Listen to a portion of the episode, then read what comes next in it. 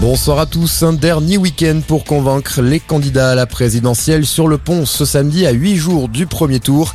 Visite surprise d'Éric Zemmour à Marseille, Yannick Jadot lui a participé à une manifestation contre la chasse à la cour dans l'Oise, Fabien Roussel et Philippe Poutou tiennent des meetings à Villeurbanne et à Paris, tout comme Emmanuel Macron à la Défense Arena de Nanterre.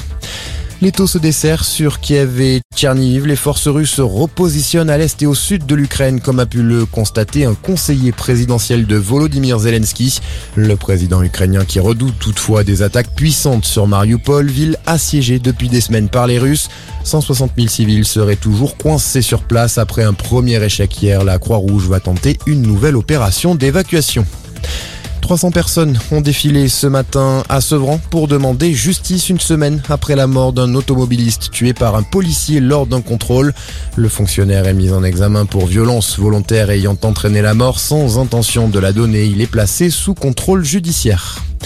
R T E demande de modérer sa consommation d'électricité. Lundi, le gestionnaire du réseau prévoit une situation tendue à cause du froid. Entreprises et particuliers sont appelés à freiner leur consommation entre sept heures et dix heures. Trois départements sont maintenus en alerte orange, neige verglas. La Corse et les Alpes ne sont plus concernés, mais la vigilance reste en place pour le Puy-de-Dôme, la Loire ainsi que la Haute-Loire.